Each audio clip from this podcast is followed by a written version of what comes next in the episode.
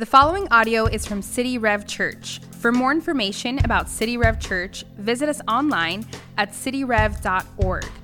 The year was 1884. It was a small town called Frisco in New Mexico. It's the Old West. And in this small town, there was a nearby ranch run by a guy by the name of John B. Slaughter. And on that ranch, he had, they, they estimate something like 150 cowboys and ranch hands. And they were known in the region as some of the rowdiest in the region. And in this little town of Frisco, these cowboys and ranch hands would come in and they started terrorizing, uh, even abusing the townspeople there. In fact, at times they even roughed them up, um, beat up some of them, and actually tortured some of them. I mean, it was getting really, really out of control. And there was just one sheriff in the town, and he, I mean, he was just so outmatched. He didn't know what to do. I mean, what is he supposed to do with this near army of, of 150 of them that would just seem to do whatever they wanted to do? So he, he, he actually left the town and went to a nearby town looking for help. And the process, he came along a guy's 19 years old at the time, by the name of Elfego Baca. That was his name. There's a picture of him. That's a historic picture of this guy. And the thing about this 19 year old is he was different than most people. He had always wanted to be a lawman. Yeah, he had that just inner desire to be a person that brought justice and law and order. And so he always wanted to, to be that. And so when this guy rode into the town looking for help, really no one responded except for him. And see, that, that's the difference. Is he had just, he was after something else with his life. And so as the, the now legend goes, he actually got a badge, a mail order badge he, some say he actually stole pistols. He went to a justice of the peace and coerced him to deputize him. Not exactly sure about those details, but they uh, sound a little unsavory. They, he forced that uh, justice of the peace to deputize him, and as a deputy sheriff, he rode uh, something like 100 miles, a little over 100 miles to this little town of Frisco. He was the, literally the new sheriff in town. Well, it was not long before there was a cowboy that was roughing up uh, some one of the, the townspeople, part of this kind of mob, this, this posse, and he takes this cowboy, puts him in jail, but the, even the magistrate is just, he's too scared of this whole uh, mob of people and lets him go. But uh, Elfego Baca knows that there's going to be, there's going to be trouble because of even just arresting the guy. And sure enough, the next day, 80 show up. 80 of these ranch hands and cowboys armed to the teeth. And, they, uh, and he knows it's going to be a shootout. And so he goes and he hides in a nearby house, a little hut. And they surround the hut and just say, hey, um, Sheriff Baca, you're going to need to come out. We've got some things to talk with you about. And he refused to budge. He stood his ground. And so they started, they all pulled their weapons and they started unloading a hailstorm of bullets on this house and one of the most notorious shootouts called the Frisco Shootout of the entire Old West took place. He, he stayed his ground the entire time in this, and, and the shootout, shoot firing back as 80 of them are firing, just riddling this little hut with bullets. And it lasted for a day and a half 36, nearly 36 hours. And the only reason it stopped is because they ran out of bullets. They suggest, uh, some historians suggest they fired as many as 4,000 rounds at that house. And Sheriff Baca uh, had, by the time it was all done, didn't even have a scratch on his body. He had killed a couple of their uh, cowboys, injured a few more, wounded a few more. And uh, when they finally went away, they tried to have him uh, tried for murder. And they brought him to the magistrate to try him for murder. And Baca was like, sure, no problem. And he showed up with just one piece of evidence the door from the hut that he was on, which some estimate had as many as 70 bullet holes in it. And that was enough to immediately acquit him. And he went on to become the sheriff, and all the atrocities in that town ended. To this day, you could drive to this little town in New Mexico, and there's a statue of Baca commending his courage. It was one man who said, Not on my watch. Here's the only difference between him and everybody else. I think, really, the only difference. Most maybe went out west, get land, you know, maybe gold, whatever it may have been, but he had a different desire. He had something else that he was after. He had a calling that he was after, and that led him to do things that no one else in his generation did. That led him to do things that no one else in his region did. And it led him to be used for something that is still remembered, the impact of which is still remembered to this day. Here's why I share that story. Here's what we're talking about today. The passage that we're looking at it's calling those of us who are following Jesus to step into that call that's on our life. Here's one way the Bible puts it in another passage it says, You are God's workmanship, created for good works that He's prepared beforehand. In other words, He's thought of you and he has things he wants to do through you in this life. There is purpose and meaning. Here's how it's put in another part of Scripture Every day ordained for you was written in his book before one of them came to be. He knows what he wants to do in you and through you. But where it starts is we've got to change in our, uh, in our lives what it is that we're after.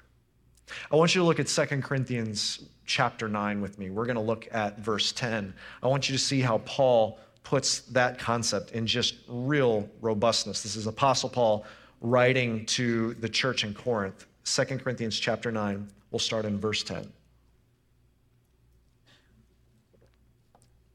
I want you to hear what Paul says. He says it like this He who supplies seed to the sower and bread for food will supply and multiply your seed for sowing and increase the harvest of your righteousness.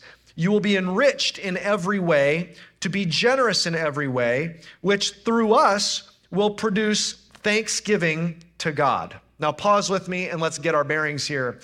Paul is appealing to, we're catching it in the middle of a discussion. He's appealing to the principle of sowing and reaping. And we talked about this a little bit last week, but we've got to re familiarize ourselves with this and actually take it a little bit deeper to really understand what this text is saying this week. The idea of sowing and reaping comes from an agricultural context. You're sowing seeds into the ground, and then time passes and in the right time, and when the time is right, then you reap back a harvest. And so there's a couple components to this. You're sowing into the ground, you're reaping in a harvest, but kind of inherent in the sowing and reaping is that you sow one seed, you are not reaping one seed back, right? You sow one seed, you're then going to reap an entire plant that's going to have multiple fruit, and in each fruit is multiple seeds. So you sow seeds, you get a multiplied harvest back. That's inherent in sowing and reaping. If you plant one seed and only get one seed back, that was not a successful harvest. The idea is you sow seed, you get harvest back, and you have even more seed so that you can do an even do even more sowing to get even more of a harvest back and more seed back, and on and on. That's the logic of sowing and reaping, okay? Now, there are multiple ways that this applies in our lives. This is an agricultural illustration, but we're familiar with it in multiple aspects of our lives. So, we talked about this a little bit last week. Um, maybe the most one to one is financial investing. So you invest, maybe you set aside money uh, for uh, retirement. You sow money now, then the idea is one day you harvest more back. If you sowed $1,000 and after all that time, all you get back is $1,000, that was not a successful retirement program, was it? No. If you sow a little, you should reap more back. But if you sow a little, you won't reap as much back as if you sow a lot. Okay, these are all kind of the sowing and reaping principles. That's how we think about it in pure finances. But there's other categories as well. How about your health?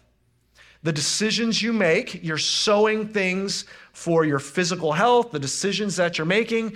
The idea is that you're going to, in time, reap something back. You start working out, you're not going to be massively muscular like the next day. I've tried it, it does not work, okay? You've got to, it's, it's uh, over time. You just sow the good decisions, sow the eating right, sleeping right, taking good care of yourself. You sow those in, eventually you'll reap back more than you sowed. Same relationally. If you want friendships, you're sowing time and effort into your friendship, into relationships, hopefully harvesting an even greater harvest back. Okay, that's a little bit of a review. Let's now take this a step further into the sowing and reaping concept. I want to actually look, there's three parts of the anatomy of sowing and reaping, but, and we've got to get this to understand what Paul's going to say. There's what you're sowing, there's what you're harvesting, what you want to harvest, and then there's the process in the middle you're trusting to give you that multiplied harvest back. Okay? Let's walk through this. Let's say in financial investing. What are you sowing? You're sowing dollars, money. You're sowing money into something, and what is the harvest you want back? More money. That's the harvest you're looking for. What's then the process that you have faith in to multiply that back? Maybe it's the stock market. I'm having I'm going to sow into the stock market in faith that I'm going to get more back that I sowed. Maybe it's your friend's startup business. You're going to sow money, the, you're hoping to get more money back. Money is the seed, money's the harvest, and the thing you're trusting in is your friend's business. You see those three pieces? Okay. Friendship. You're going to sow, what's the seed? You're going to sow time. You're hoping that the harvest is a life giving relationship, camaraderie, companionship, relational intimacy. But then you've got to decide where you're going to sow those seeds of time that you believe you're going to get that back. So maybe you say, I'm going to sow that and invest my time in the local bar. I'm going to sow my time at the local bar, hoping that that's where I find relationships that are then going to be life giving. Or maybe your coworkers, or maybe your neighborhood, or maybe at your church you're going to pick where you're going to sow your time, expecting that relationship back. Okay, you follow me so far? There's seeds that you're sowing, there's a harvest you want back, and there's a process in the middle. Okay, we could keep going and going, but I, I think we got it. Okay. What is, what part of our life is Paul bringing into the sowing and reaping conversation? It's part that we're not typically expecting. It's financial generosity we typically don't naturally think of financial generosity in terms of sowing and reaping.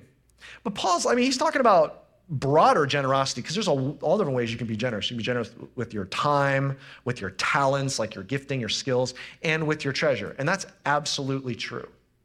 But in this text, he's specifically talking about finances.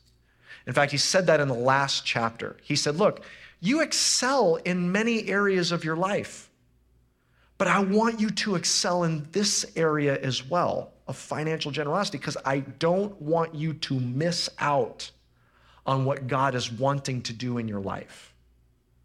And so now he's bringing this idea of sowing and reaping. So I don't want you to miss out on sowing and reaping with your financial generosity. But we say, time out, Paul.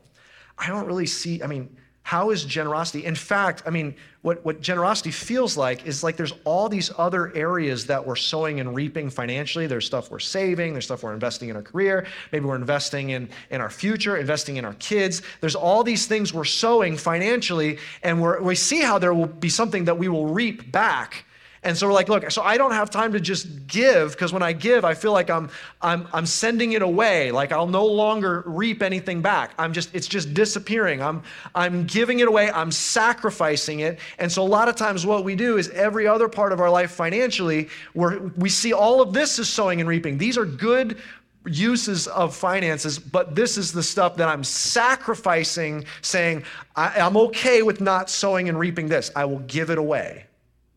But Paul's saying, no, actually, this is sowing and reaping. And he's saying, this is why you don't leave it for last with whatever I have left over, then I'll sow and reap. He's saying, actually, this is actually sowing and reaping. meaning we, we sow that in. And so then there will be a different type of harvest that comes back to us. You say, look, when I think about generosity, I think of something I'm giving away. How is there a harvest back to me? Let's keep going. Look what he says in, in verse 12. For the ministry of this service not only supplies the needs of the saints, but is also overflowing in many thanksgivings to God by their approval of this service, they will glorify God because of your submission that comes from your confession of the gospel of Christ and the generosity of your contribution for them and for all others. Now, pause with me there. I want you to see what he says. He says a lot of really profound things in there. He says, Look, when we think of generosity, what we think is like, okay, I will give this up to meet someone else's need, whether it's their spiritual need, or some tangible need. I will, I'm willing to surrender this and I, I won't sow and reap it in other ways. I'll just give it away to meet their need. But Paul says, but time out. You're not only meeting a need, there's a harvest that's happening there. He says, these people, when because that's given in the name of Jesus, they are going to give thanks to God. They're going to glorify God because of it. They're going to be connected to God. He's saying they are going to be led into worship, whether it's because they were lost and they came to faith, or they were stuck and now they've grown spiritually, or they had a physical need and they saw how God met their physical need. They will then give glory to God. They will be worshiping God. Which, if you look at what Paul would say, is I mean, what the scripture, the testimony of the scripture is the whole reason you and I are on in the universe is one, fi- uh, one primary purpose. It's not to be like find happiness. It's not to construct and find my own goals and dreams and to, and to achieve them. We exist, every one of us, to bring glory to God. That is our fundamental purpose. And actually, as we do that, since that's why what we're the purpose we're wired for, that's when paradoxically we find the most joy and fulfillment and satisfaction. It's in that gnawing, constant, clamoring pursuit of satisfaction and pleasure and, and that, that pursuit of, of reaching dreams and trying to be true to what we find inside and just that constant clawing, gnawing pursuit that we find ourselves on a hamster wheel and it all just vanishes through our fingers like a vapor says you're wired to bring glory to God. And so, what you're doing when you're sowing financially, what you're doing is you're actually going to be drawing people into giving praise to God and giving glory to God, which is the purpose of our lives. But there's something else in here that I want you to see. It's profound. He says, This ministry of service, and that word service, he picked a very unusual term. There's other way more common words he could have picked for service in the ancient Greek. He picked the word liturgios, which is where we get our English word liturgy. And it's a technical term that would describe the period of service a priest would make in the temple. So when a priest goes to the temple, what do you, what do you mean priest? Well, there's priests in the Old Testament there were priests, and a, and a priest in the Old Testament does, you know, what a, fundamentally what a priest does is a priest is the intermediary between God and humans. And the priest is the one that connects God with other humans. But when Jesus came, the great high priest, laid down his life, sacrificed his life to once and for all pay for our sins, he became not only the sacrifice, but the great high priest once and for all. Jesus personally connecting all of us to God. He is the great high priest. And then he made all of us who are followers of Jesus, every one of us, we're called the priesthood of believers. You're a priest, and I am a priest if you're a follower of Jesus. This is the reason why you call me pastor. You don't call me priest because I'm, I'm just as much a priest as you. We all go straight through Jesus to God. I'm a, a shepherd, a pastor. I'm not a priest. You're a priest and I'm a priest. We are sent into the world to connect the world to God. Okay, now here's what he says He says, Your act of generosity is a priestly, a liturgios. It is a priestly work. Your act of generosity, you're not, listen to me, this is so important. You're not funding priests, you're being a priest. You're, you're in that work, even through those finances, you are connecting people to God. As you're, as you're generous, generously giving back to the Lord, you are harvesting something. You are harvesting back souls that are connected to God, lost people that are found, people who are trying to grow, grow in the faith, people who are who are have desperate needs, are their needs are met in the name of Jesus. You're connecting people to God. It's put in so many different ways in Scripture. It's saying when we financially are generous, we're seeking first the kingdom of God. One place it's put. When we're financially generous, we're bearing fruit. There's harvest language there. We're bearing fruit. Jesus said, Look, the fields are white with harvest. He says, There's not a harvest problem. He says, Pray for laborers. There's a labor problem. He says there's a, there's, there's a white, it's ready for harvest. Our, our field, South Florida, ready for harvest. He says this is bearing fruit. Here's another way. This is one of my favorite ways Jesus put it. He tells this parable. And he basically gets to the end of the parable and he says, Use worldly resources to make friends for yourself in eternity. In other words, when you go to heaven, take as many people with you and all the way through eternity. Imagine, all the way through eternity, when, when our eyes are opened, we'll stop each other and we'll say, I never met you, but because of this or this that you did, I'm here. And that will never get old. Jesus says, Trust me, make friends for yourself in heaven. Okay, store up for yourselves treasure in heaven. There's another harvest that he's calling us to. Okay, this is the fundamental aspect of being a follower of Jesus. We put it like this We say, look, we're all, um, the ancient Greek word for disciple is your a mathetes. This, we talk about this all the time, City Rev. We're mathetes.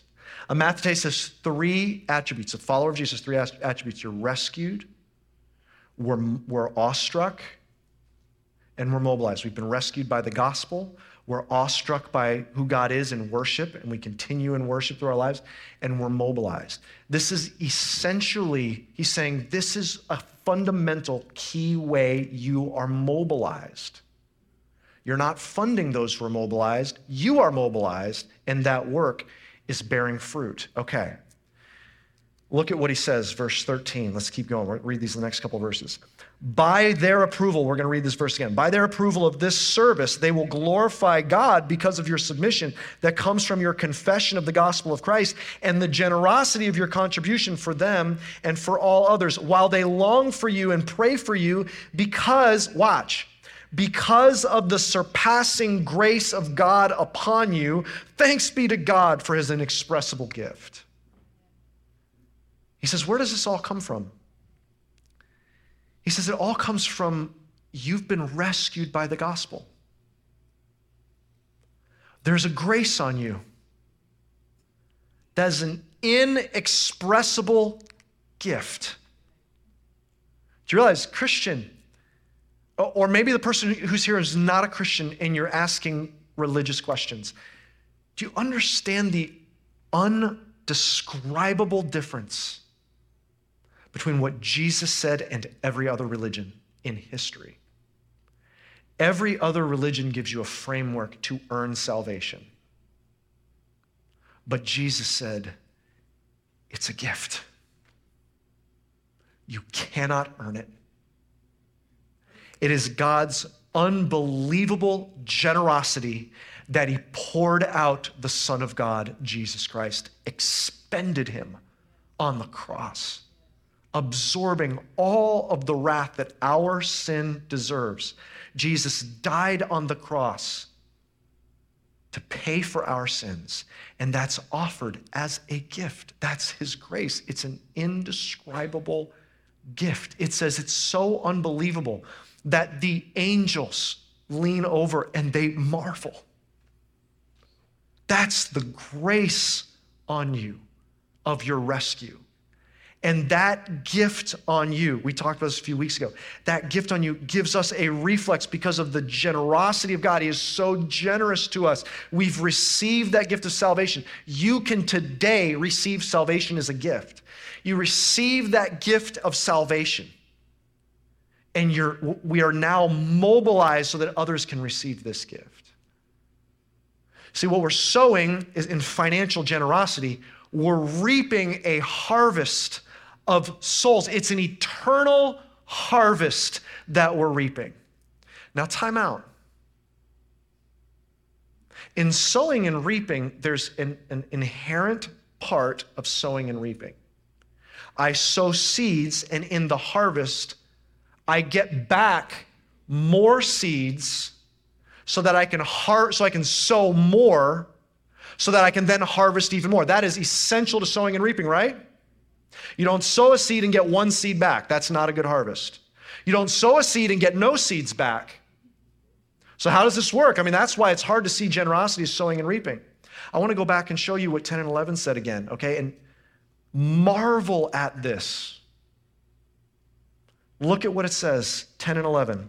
He who supplies the seed to the sower and bread for food will supply, and what's the word there? Multiply your seed for sowing and increase the harvest of your righteousness. And if that wasn't clear enough, look what he says. You will be enriched in every way to be generous in every way. Here's what this is. Here's what's going on. He's saying, look, you're sowing seeds of financial generosity. What's the, what's the process you're putting your faith in? It's, in this case, it's not the stock market, it's not your friend's business, it's not something else, it's not the church. You're sowing seeds by giving it back to the Lord. Maybe you're giving it back through your church, but the one who's going to bring the seeds back to you is God. God is going to bring that back so you have multiplied seed to sow more. You say, am I, am I, hearing that right? You're saying if I sow financially, I'm going to reap back more financially? I really, I've heard that type of thing. I'm not really sure that's in the Bible. If that wasn't clear enough, he says it in the next verse. You will be enriched in every way. Now, our English word for enriched means a lot of different things. There's like enriched flour in foods that we eat. In the ancient Greek, it does not have a wide meaning, it has a very narrow meaning. He will make you financially enriched. He will give you more if you're sowing seeds for a harvest of righteousness. You will reap back more so you can be even more generous to get a greater harvest of righteousness. You say, I, I don't know, man. I, I'm not sure I, I, I, believe that. You're saying that God will magically provide more seeds for me, like just money's gonna start appearing. It's not magical at all. Listen to what he says He who's provided the seed for sowing, everything you already has has been supplied by God. He's not doing something brand new, He's the one who provided all of it. In other words, here's what Paul's saying if your aim is an eternal harvest, that's your aim. If your aim is an eternal harvest, you will have an eternal backer. If your aim is harvesting things that matter for eternity, your patron will be the eternal one. In other words, if you say, okay, God, I, I, no longer am after the things of this world, I'm after the things that matter for eternity, God's like, oh man, I would love to work with you to do some incredible things because I have plans for you. I would love to come alongside in partnership and use you to connect people to God. You say, ah, are you sure that's what the Bible says? Okay, I'm just going to have to read you some more verses. There's just so many. I, can, I just picked three from three different parts of the Bible. Listen to what it says Proverbs 3, verse 9. Honor the Lord with your wealth and the first fruits of your produce. Then your barns will be filled with plenty, and your vats will be bursting with wine. Don't debate me. Take this up with the Bible. Listen to what it says in Malachi Bring the full tithe into the storehouse, that there may be food in my house. And therefore, put me to the test, says the Lord of hosts if I will not open the windows of heaven for you and pour down for you a blessing until there is no more need? He says, let's have a go. You don't believe me? He says, try me out. He says, test me. Look at what he says in Luke. This is Jesus' own words right there in your Bible. This is Luke uh, chapter 6. He says, Give, and it will be given to you. Good measure, pressed down, shaken together, running over, will be put into your lap. For the measure you use, it will be measured back to you. See what the scripture says. See what God's word says. And stand on the promises of scripture. You say, well, time out. This kind of sounds like the prosperity gospel. You know, like if you give, then, you know, you give to your church and then you get rich. Like, isn't that the prosperity gospel? Yes, that phrase right there is exactly the prosperity gospel. And it is extremely dangerous. It's a false gospel, but there's one primary fundamental difference that is, uh, is humongous. The prosperity gospel says I'm sowing financially and I'm going to use put my faith in the Lord and the harvest I'm after is more money. The promises of scripture says you sow seeds, you put your faith in the Lord and the harvest you're after is souls being saved for eternity. That's the difference. The prosperity gospel leaves money as the idol on the throne and you're using God to get more money. What this passage says is you realize that he's already given you eternity. You're saying he's been given me every, what more could this world have for me? I've been given eternity. I, I don't need anything from this world anymore. I don't want anything from this world anymore. I'm, I'm living for where I'll spend eternity. And so God's like, look, if, if you've been transformed, if your desires are now different, and this world no longer has anything for you.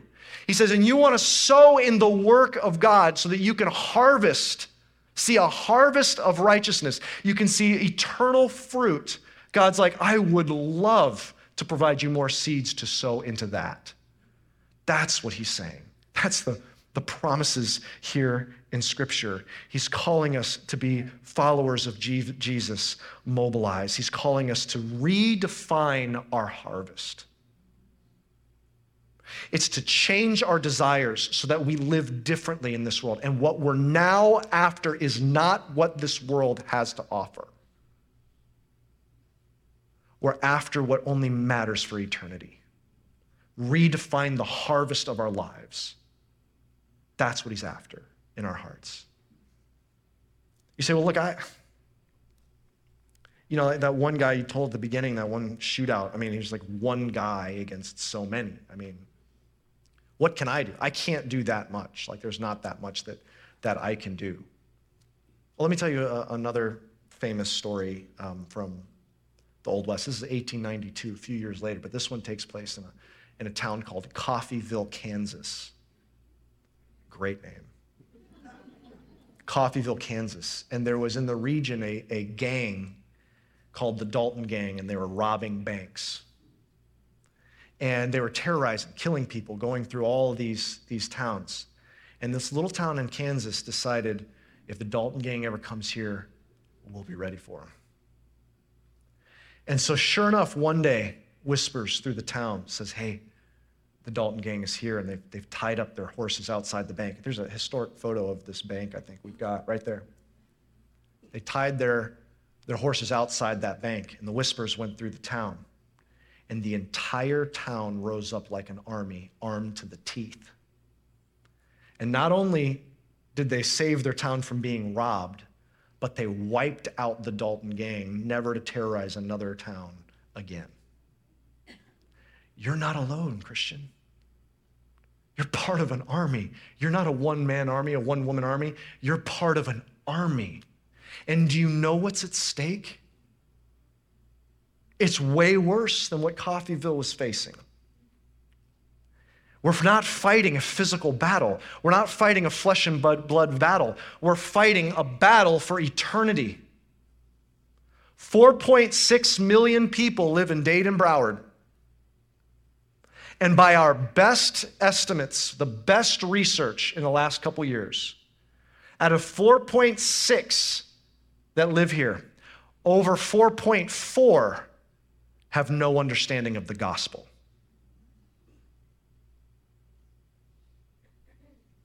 The stakes are high. He's called us to do the priestly work of all of our lives so that our friends, family, neighbors, co workers can come to know the saving grace of Jesus Christ. We give it, we're all in, Mathetes. If we can't, if we're, we're called to live lives of generosity, giving ourselves in the footsteps of Christ as an army to reach South Florida. And if we can't even start with the most basic space of generous with our finance, I mean, that's just step one, Christian. There's so much more he's calling from us to give our lives because he's made you into an army. And you say, okay, well, tell me, we've been through this series. What, where do I start? Look, uh, let me just give you on this journey. This is what the journey that most of us kind of go through in our lives. Where do you start? Like some have never said, okay, I've never t- looked at my finances and I've never like given it back to the Lord. Like I've never engaged. And so maybe step one is you just engage. You say, okay, God, I believe I believe that like as I'm sowing this into your into your work, I'm just I'm to engage. You say I've never done this before. How do I do that? You can go to cityrev.org/give. It gives you more information about that. There's also more information on the CityRev app. But maybe you just take a step and you just engage. And you you take God on his promises of sowing and reaping. But some of you say, okay, I've done that. Like I've engaged here and there. I've been generous. I've given back to the church family I'm a part of. I've, I've been generous. But maybe like, well, what's my next step? For some people, it's like, okay, it's taking the next step and say, okay, I heard what he said about first fruits. I actually need to make this my priority. I need to start here, not end with this. And so some of you said, okay, I need to take another step and get prioritized and say, I'm going to look at my budget. This is the question I'm going to start with, not save for last. I'm going to say, this is my, my, my first discussion. Lord, what do you want me to give back to the Lord? It's first fruits, it's one of the steps in the Bible. Others have said, okay, I, I, do that, and I've got like, there's like something regular in my life, like I give back to the Lord first. But maybe you take another step and you say, like, I heard what it was saying about tithes, like percentages. And so maybe you now pray and you say, okay, God, what is the percentage you're calling me to do? I heard about that 10% thing. Maybe that's your first milestone you work towards. You say, I'm going to take a step and I'm going to get serious because if sowing and reaping, if the Bible is true and your promises are true, then I want to see that and I want to bear fruit in that area in my life. Some of you have gotten there. Maybe some of you grew up saying, No, I know 10% you give back to the Lord. But there's nowhere in the scripture that we're said, Yeah, I want you 10%, you're done. 10's yours, 90%, or uh, 10% is God's, 90% is yours. No, 100% belongs to the Lord. If you believe in sowing and reaping, why would you ever stop there? Here's how the ancient Christians thought about it they said, The world lives with its own financial extravagances but our extravagance is the kingdom of God. That's second century persecuted Christians. Other people have, like, this is kind of what my one financial extravagance is. They say, no, my financial extravagance is sowing into the work of God the things that will matter a billion years from now. Some of you take another step and let it be your extravagance. Take that step. And you say, okay, look, I, I hear you. Like, I'm called to take that step, sowing and reaping. And, and I'm sure many people have experienced that. And Christian, I've got to tell you, the number of times I've seen that in my own life, Rebecca and I have seen that in our lives. The number of Christians that have said, you just, I've seen in my life, I, you just can't outgive God. You just can't.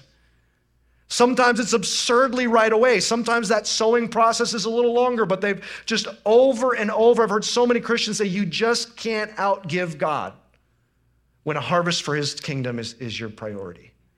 He said, but I'm just, I, I'm just not that kind of Christian. I'm just kind of your average, just doing the best I can Christian. And if that's what you say, you don't know who you are. You say, I just don't see those kind of miracles in my life. Then you don't know who you are, Christian. You are part of an army that he has raised up. And our origin story is a miracle called the resurrection. He rose back from the dead, and we all rose with him. In fact, this is the army that you're a part of, Christian. The army that you are a part of is an army that is prophesied about in the Old Testament. Did you know that there's so many prophecies about Jesus, but did you know there are prophecies about you? This is the prophecy about you. He sends Ezekiel out into the wilderness. And Ezekiel's standing around, he sees bones, human bones everywhere. They've been there long dead for, for many years, maybe many generations. They're dry. They're just these dead, dry bones. And what God tells Ezekiel says, Speak over these bones, speak the word of the Lord over these bones. And Ezekiel speaks the word over these bones, and all of a sudden a wind rises up from every direction, sweeps through that, that valley, and all the bones, they start to rattle. And he's standing around these rattling bones as they're rattling back into place. And then he says, and I see, I see flesh coming on these bones. I see ligaments and tendons and muscles coming to place and organs being restored and skin coming over and hair coming back. And they rise up alive. They were now a living army. That's you, Christian. We were dead. We were lost in this world. We were confined to all that this world has to offer. But when Jesus did the miracle of all miracles, defeating sin and death, he made you a citizen of another realm. You are a citizen of heaven. You have the Holy Spirit breathing over you, raising you to life. So you are different from the inside out. You are giving your life for the things that matter for eternity. Mathetes, that is your calling. That is the type of army that you are a part of. Do you believe that, church? That's the army that you're a part of. So may we not hold back and settle for the things that moth and rust destroy. Take God at His word and sow into the things that matter for eternity. Let me lead us in a time of prayer. Would you bow your head and close your eyes?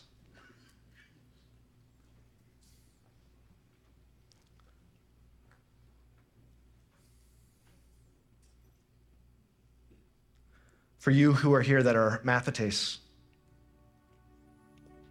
would you let the Holy Spirit just work in your heart now? Would you let the Holy Spirit speak into you? How is He calling you to greater things? Will you do it? Bring it to a point of decision. Don't make this just a, a message you heard once. It's not about that, it's about you and the Word of God. Do you believe the Word of God? May we not just be hearers, but may we be doers of the Word. Take a step and watch what God wants to do. Things that matter for eternity. Some of you need to be brought into the army of God. You want to be brought to life today. You want to receive that free gift of salvation. If that's you, I'm going to lead you in a prayer. But today's the day you say, I, don't want to just try and earn it. I'm tired that I, I want to receive the free gift of salvation. And if that's you, I just want you to pray this simple prayer, just silently there in your seats.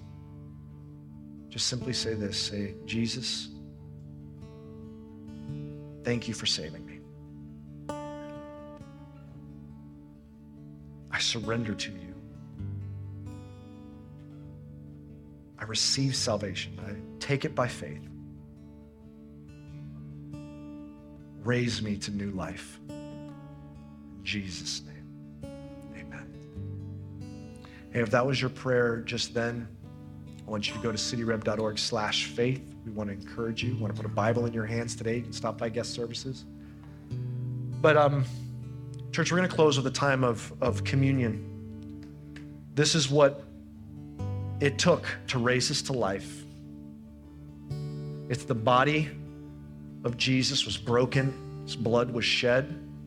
And so we take communion. The bread is a symbol of his body, the juice is a symbol of his blood, and Christians have been taking this for generations from the very beginning as a proclamation that Jesus is our Savior. So, for starters, if look, if Jesus is not your Savior, if you're not ready to take that step and follow Him, all or nothing, then hold off from taking this today, because that's what that is. It's proclaiming that Jesus is your Savior.